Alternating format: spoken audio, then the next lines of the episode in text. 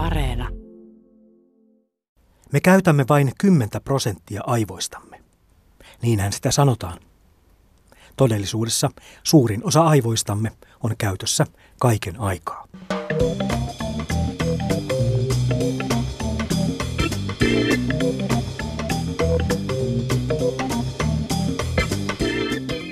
Unissaan kävelevää ihmistä ei saa herättää. Se voi olla hyvin vaarallista, sanotaan. Ei se ole vaarallista. Se on jopa suositeltavaa, sanovat lääkärit. Thomas Edison keksi hehkulampun, meille on kerrottu. Ikävä kyllä, ei keksinyt. Henry Ford keksi auton, sanotaan. Hän keksi myös liukuhihnan, kerrotaan. Ei keksinyt kumpaakaan. Kolumbus löysi Amerikan. Tätä pidetään itsestään selvänä.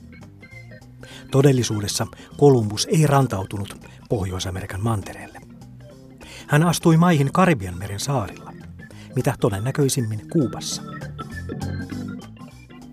Napoleon oli lyhytkasvuinen mies, sanotaan.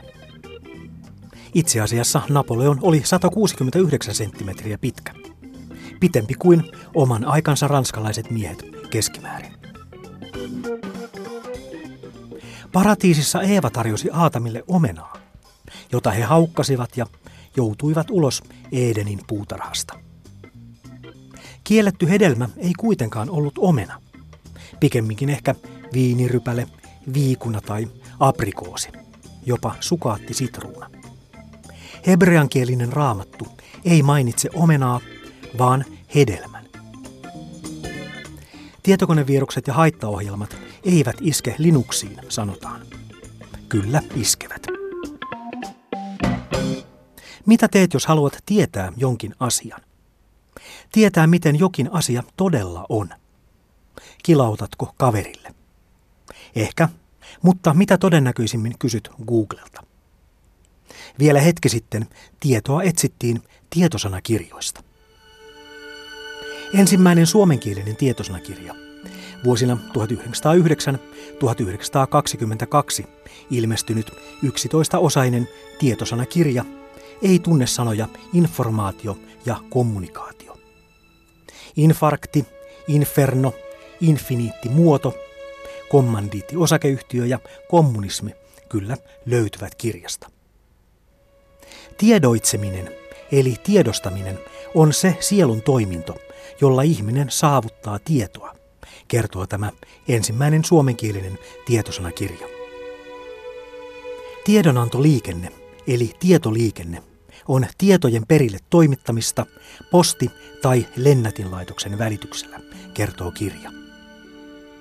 Sata vuotta myöhemmin me elämme maailmassa, jossa tietoa ja tietoliikennettä on järjettömästi. Maailmassa, jossa me kommunikoimme kaiken aikaa. Maailmassa, jossa me emme ole olemassa, jos emme ole verkossa. Näin kerrottiin kommunikaatiosta Yleisradion kouluradio-ohjelmassa vuonna 1969.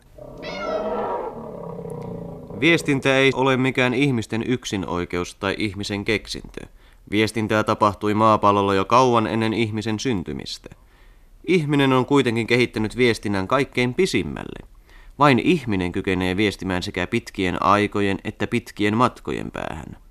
Vielä muutama vuosikymmen sitten ihmisten tavoittaminen oli vaikeaa, etenkin jos he eivät olleet lankapuhelimen välittömässä läheisyydessä, eivätkä tavoitettavissa kirjeen avulla. Tiedotus Helka Korbille. Helka Korbi, kotipaikka Trondheim, lomamatkalla Vaasan seudulla Volkswagen-merkkisellä henkilöautolla, jonka rekisteritunnus on Ville David 92080. Ottakaa pikaisesti yhteys kotiväkeen.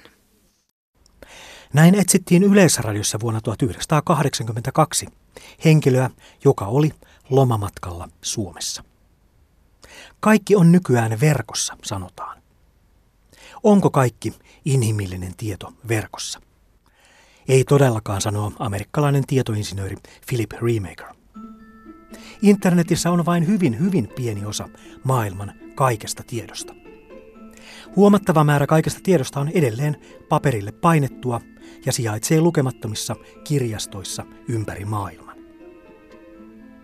Ja valtava määrä tietoa on suojattu tekijän oikeuksin, joten se ei ole julkisesti tavoitettavissa. Maailmassa on myös paljon yksityisomistuksessa olevaa tai salaista tietoa. Tietoa, joka pidetään salassa sopimuksellisista tai laillisista syistä. Tietoa, jota ei syystä tai toisesta ole julkistettu. Edelleen on ympäri maailman olemassa valtava määrä tietoa, jota ei vielä ole binäärikoodattu, siis muutettu digitaaliseen muotoon. Tämä tieto on ja pysyy verkon ulkopuolella. Se, että me kuvittelemme kaiken inhimillisen tiedon löytyvän internetistä, on houkutteleva, mutta vaarallinen ajatus, kirjoittaa Philip Remaker. Se johtaa laiskuuteen tiedon hankinnassa ja ajattelun kapeuteen, hän sanoo. Googlen ja Wikipedian ulkopuolella on paljon inhimillistä tietoa, vaikka yhä harvemmat ihmiset näyttävät enää uskovan niin. Vuonna 1936 englantilainen kirjailija H.G. Wells julkaisi kirjoituksen nimeltä The Idea of a World Encyclopedia. Hän esitti ajatuksen kaikille avoimesta, maailmanlaajuisesta tietopankista. Kaikkien maailman ihmisten yhteisestä kirjastosta tai valtaisesta tietosanakirjasta. Ajatus kaiken inhimillisen tiedon keräämisestä ja tallentamisesta yhteen paikkaan ei ollut uusi. Kolmisen sataa vuotta ennen meidän ajanlaskumme alkua perustettiin Egyptiin Aleksandrian kirjasto, jonne oli tarkoitus kerätä kaikki maailman kirjallisuus. Kaikki maailman tieto. Ei ole mikään yllätys, että Wikipedian perustaja Jimmy Wales puhuu samasta asiasta. Kuvittele maailma, jossa jokaiselle ihmiselle tarjotaan vapaa pääsy kaikkeen inhimilliseen tietoon, hän sanoo, ja toteaa, että siihen Wikipedia pyrkii. Puun karttamerkki ei ole itse puu. Sana puu ei ole puu sekään, vaan puun kielellinen merkki eli symboli. Esinemaailma ja sanojen maailma ovat toisistaan irrallaan. Näin meillä pohdittiin esineiden ja sanojen maailmaa kouluradiossa vuonna 1969. Uudesta keksinnöstä, sähköisestä tietosanakirjasta, kerrottiin Yleisradion Silikoniohjelmassa vuonna 1987. Tietosanakirja ei enää ole välttämättä nahkaselkäinen. Helsingissä on esitelty Pohjoismaiden ensimmäinen elektroninen tietosanakirja. Mikron, puhelimen ja modeemin omistaja voi nyt halutessaan liittyä tietokantaan ja lukea tietosanakirjaa omalta näyttöpäätteeltään.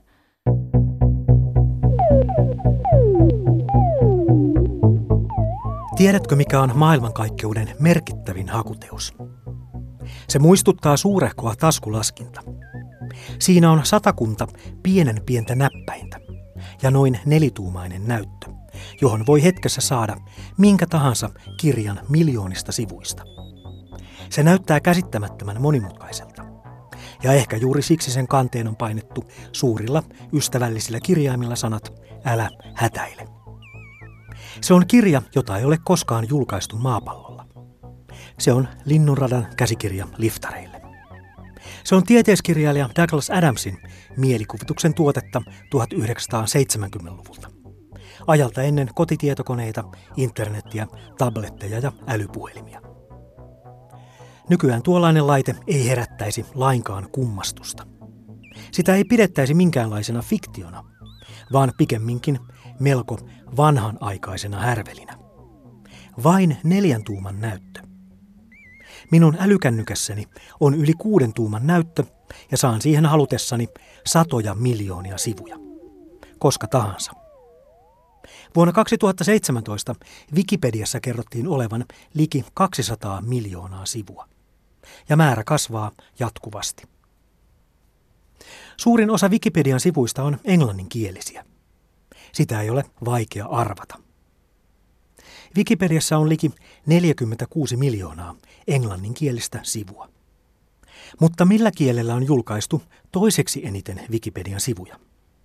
Saksaksi, väärin, ranskaksi, väärin, venäjäksi, väärin, espanjaksi, taas väärin. No entä sitten japaniksi tai italiaksi?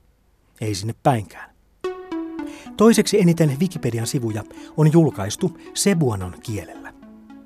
Kyllä, ruotsin kieli tulee vasta kolmantena, Saksa neljäntenä ja Ranska viidentenä. Suomi on sijalla 23. Cebuano on kieli, jota puhutaan Filippiineillä. Sitä puhuu noin 30 miljoonaa ihmistä. Cebuanon kielellä on julkaistu liki 9 miljoonaa Wikipedian sivua. Ruotsiksi on julkaistu noin 3,8 miljoonaa sivua ja saksaksi 2,2 miljoonaa sivua. Wikipedia perustettiin vuonna 2001. Kymmenen vuotta myöhemmin Wikipediassa oli yli 75 miljoonaa erikielistä sivua, ja sillä oli yli 31 miljoonaa käyttäjää ympäri maapalloa. Meillä Suomessa Wikipediaan suhtauduttiin tuolloin edelleen epäilevästi. Mihinkään mitä netissä lukee ei kannata uskoa, meille sanottiin. Eikä varsinkaan Wikipediaan. No, ei ihme. Onhan Wikipediassa paljon sisältöä, jota ei milloinkaan olisi painettu yhteenkään tietosanakirjaan. Esimerkkeinä vaikkapa artikkelit kumiankkojen historiasta, Disneylandissa tapahtuneista onnettomuuksista, maailman kummallisimmista paikan nimistä, vaaleissa ehdokkaana olleista eläimistä tai matemaattisiin suorituksiin pystyvistä kasveista.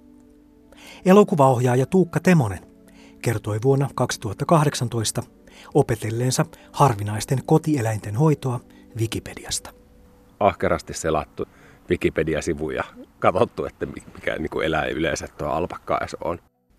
Vaikka siltä saattaa joskus tuntuakin, kaikki maailman tieto ei ole Wikipediassa. Se ei ole edes maailman kuuluisimmassa tietosanakirjassa, Encyclopedia Britannicassa, joka on ollut olemassa jo 1700-luvun lopulta lähtien.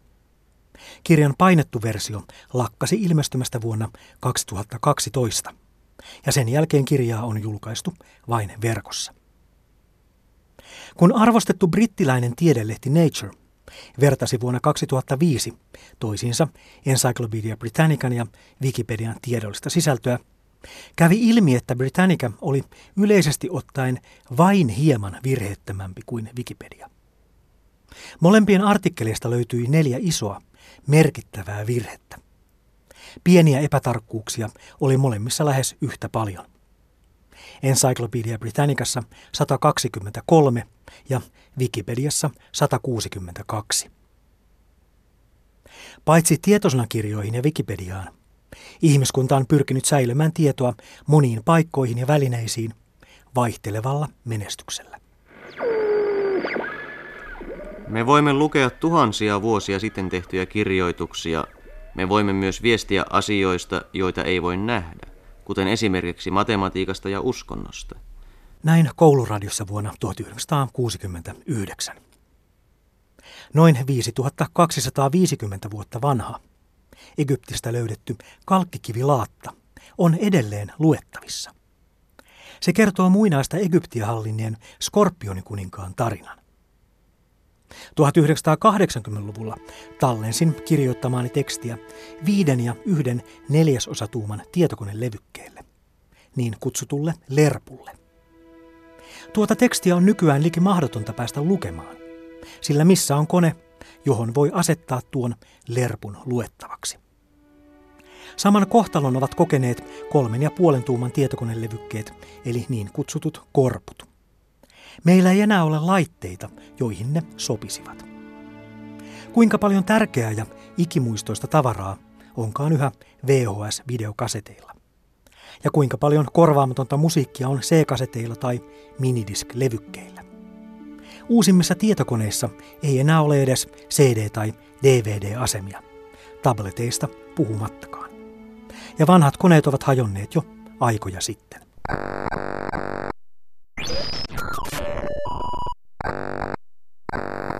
Kerroit aikaisemmin, että sinulta kovalevy rysähti. Kuinka huomasit tämän? No sen huomasi oikeastaan sillä tavalla, että eräänä kauniina päivänä kaikki ne ohjelmat, jotka siellä kovalevyssä oli, lakkasivat toimimasta. Kone vaan ilmoitti, että Ei ole mitään kovalevyä. Tietotekniikan epävarmuudesta kerrottiin Yleisradion Silikoniohjelmassa vuonna 1988. Meidän dokumenttimme muutaman lähivuosikymmenen ajalta ovat jo suureksi osaksi ajautuneet kaatopaikoille. Tekniikka kehittyy, meille sanotaan. USB-muistitikkujen arvioidaan toimivan kolmesta viiteen vuoteen. Tietokoneiden kiintolevyjen luotettavaksi käyttäjäksi arvioidaan nykyisin viitisen vuotta. CD- ja DVD-levyjen sanotaan kestävän jopa 25 vuotta. Digitaalisesti tallennetun datan ongelma on myös se, että tallennusvälineeseen kohdistuneet iskut sekä ilman liiallinen kosteus ja lämpö heikentävät huomattavasti digitaalisen aineiston säilyvyyttä.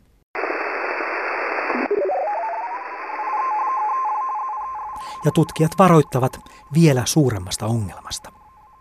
Nykyisellä vauhdilla ihmiskunta tuottaa niin paljon dataa, ettei meidän käytössämme oleva muistintallennuskapasiteetti enää riitä. Tieto alkaa tulvia yli. Valtaville tietomassoille ei enää löydy paikkaa. Ja vaikka löytyisikin, kukaan ei voi olla varma, että tulevaisuuden sukupolvet pystyvät lukemaan tuota tallennettua tietoa. Paitsi jos tieto tallennetaan johonkin, jonka tulevatkin sukupolvet varmasti tuntevat. DNAhan. Kaiken elollisen periytyvä informaatio on tallentuneena DNA-molekyyleihin. DNA-molekyyleissä on kaikki se tieto, jonka kehittyvä eliö tarvitsee. Ja nyt siis kaiken inhimillisen tiedon pelastajaksi veikkaillaan DNAta.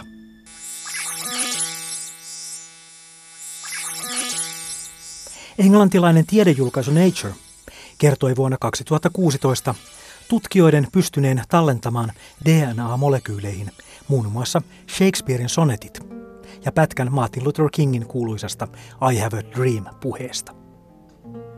Se kuulostaa lupaavalta. DNAhan todella mahtuu tietoa.